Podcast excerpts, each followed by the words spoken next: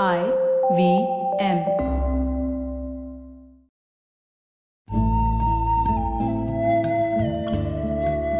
IVM के Hindi travel podcast टेढ़े मेढ़े रास्तों पर आपका स्वागत है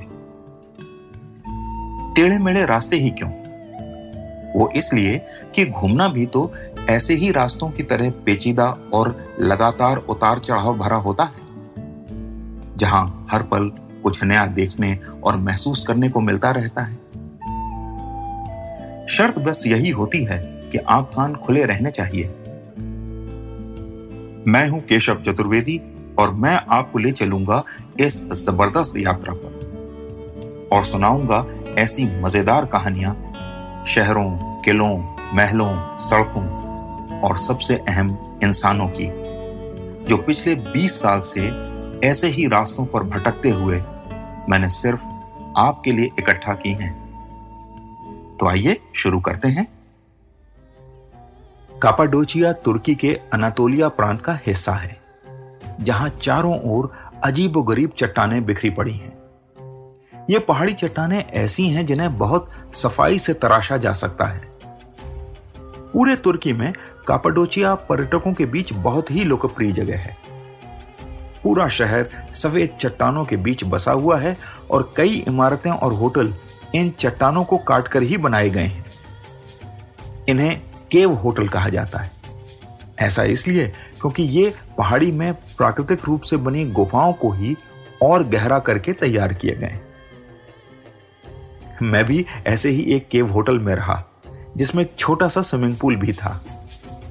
रात में उसमें नीले रंग की रोशनी जलती थी। और केव होटल में पीले रंग की तो पूरा केव होटल एक परी महल जैसा लगता था। कापाडोचिया में कालीन और दरियों के अलावा लैम्प का भी खूब काम होता है। मेरे होटल के सामने एक ऐसी ही कालीन की दुकान थी, जिसमें खूब रंग बिरंगे कालीन और लैंप लटके हुए थे। बिरले ही मैंने इतनी सुंदर दुकान कहीं देखी है। कालीन की दुकानों की एक और खास बात मैंने देखी। कालीन के व्यापारी बहुत ही घमंडी होते हैं। अगर आप उनसे उनके कालीन को लेकर मोलभाव करने लगे तो वे आपके सामने मुँह फेर कर बैठ जाएँगे। यह इशारा होता है कि आप चले जाइए, मुझे आपसे बात नहीं करनी। उनके यहाँ इसे बहुत बड़ी बदतमीजी माना जाता है।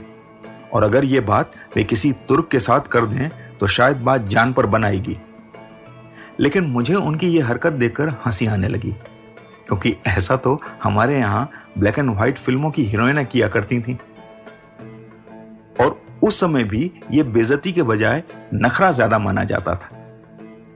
अलग अलग संस्कृतियों के मिलने का मुझे यह फ़ायदा ज़रूर लगा कि उन्होंने अपनी नाराज़गी ज़ाहिर कर दी और मुझे बुरा भी नहीं लगा। दोनों इस बात से खुश कि अपना अपना काम हो गया। खैर कापाडोचिया शहर में रंगीन पॉटरी का भी खूब चलन है। यहाँ एक बड़ा नायाब तरीका है इसे बेचने का। हर रंगीन पॉटरी बनाने वाले ने अपने कारखाने को पर्यटकों के लिए खोल दिया है। पर्यटक यहाँ आते हैं, उनके लिए एक वर्कशॉप की जाती है, जिसमें वे पॉटरी को बनते हुए देखते हैं। इसके बाद उन्हें शोरूम में छोड़ दिया जाता है। कोई उनसे कुछ नहीं कहता, लेकिन तमाम लोग कुछ ना कुछ खरीद कर ही लौटते हैं। और अगर आप कुछ ना भी खरीदें तो भी आपको कोई कुछ नहीं कहेगा। एक फैक्ट्री वाले से मैंने बात की तो उसने बताया कि अगर दस में से एक आदमी भी उनका सामान खरीदता है तो वे मान लेते हैं कि उस दिन उनका व्यापार सही हुआ है। उसी आदमी ने मुझे एक रंगीन पॉटरी दिखाई जो अंधेरे में भी चमक रही थी। उसमें वही रसायन लगा था जो इरिडियम वाली घड़ियों में या रिमोट में लगा होता है। ये पॉटरी लोगों के कहने पर ही बनाई जाती है। कापाडोचिया में एक और गजब की जगह है फेरी चिमनी। ये ज़मीन से निकली चट्टाने हैं जो पुरानी चिमनियों की तरह लगती हैं। और इसके पास ही ऐसी एक और गुफाओं की दुनिया है, जहाँ एक गिरजाघर है जो करीब करीब 1800 साल पुराना है। बहुत से लोग गुफाओं में जाने का टिकट लिए बगैर उसे बाहर से देखते हैं और फिर गिरजाघर देखने पहुँच जाते हैं। फिर वहाँ पता चलता है कि अगर आपने उन गुफाओं को देखने के लिए टिकट नहीं लिया तो गिरजाघर में भी एंट्री नहीं मिलेगी। वहाँ मैंने ऐसे कई लोगों को देखा जो यही चलाकी करने की कोशिश में पकड़े जा रहे थे। इसके अलावा, कपाडोचिया में एक ऐसी भी चीज़ थी जो मुझे अपने देश की याद दिला रही थी। शहर में कुत्ते और बिल्लियाँ वैसे ही घूम रहे थे जैसे हमारे यहाँ घूमते हैं।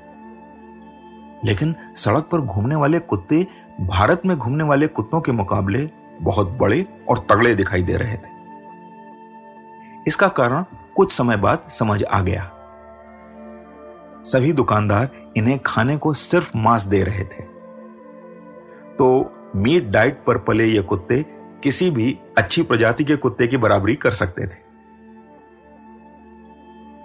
कापाडोचिया सर्दियों में आने के कारण मैंने यहाँ पाया कि लोग बहुत कम थे। और मुझे यहाँ दो भारतीय रेस्टोरेंट भी दिखाई दिए। एक का नाम था नमस्ते इंडिया और दूसरा था पक्का इंडियन रेस्टोरेंट लेकिन दोनों बंद थे। इसलिए यह जान नहीं सका कि इनके मालिक भारतीय हैं या कोई और।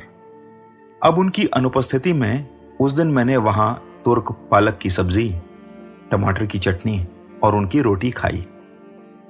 भारतीय खाने से वो कोसों दूर थी, लेकिन स्वादिष्ट थी। तो आज टेढ़े मेढ़े रास्तों का सफ़र इसी मील के पत्थर पर खत्म होता है। अगली कड़ी में फिर किस्सों के एक नए मोड़ पर मिलेंगे और वहाँ से नए मील के पत्थर तक साथ चलेंगे। और हाँ अगर आपको ये पॉडकास्ट पसंद आया हो तो इसे अपने दोस्तों और परिवार वालों से शेयर कीजिए, क्योंकि सफ़र का मज़ा तो साथ चलने में ही है।